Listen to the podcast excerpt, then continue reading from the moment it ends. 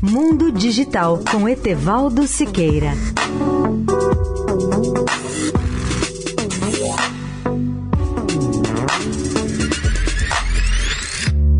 Olá, amigos da Eldorado.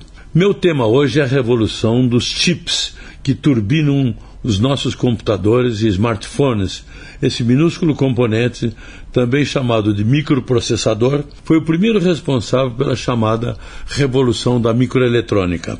Vale a pena relembrar que o primeiro transistor foi criado há exatamente 72 anos, na véspera do Natal de 1947, por três físicos americanos, John Bardeen, Walter Brattain e William Shockley, em dezembro de 1947, nos laboratórios Bell.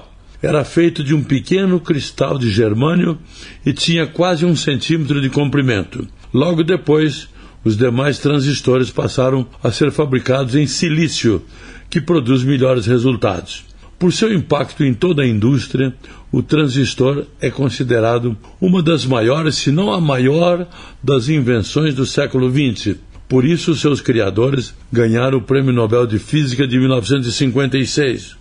Hoje, os modernos chips abrigam bilhões de transistores que são tão pequenos e se tornaram praticamente invisíveis. A miniaturização dos transistores foi a base para o nascimento da microeletrônica, que faz tanta revolução na tecnologia e que pode ser considerada realmente a grande alavanca de transformação de todos os tempos cujo impacto tem sido muito além da eletrônica em geral para alcançar as comunicações, o entretenimento, a indústria como um todo e a própria vida das pessoas.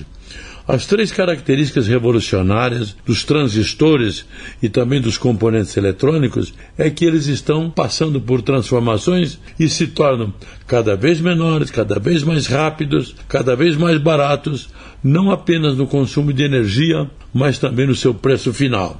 Em inglês, esses três adjetivos comparativos, de cada vez mais rápidos, menores e mais baratos, é resumido em três tendências Smaller, Faster e Cheaper. Continuarei amanhã a falar sobre a revolução da microeletrônica. Etevaldo Siqueira, especial para a Rádio Eldorado.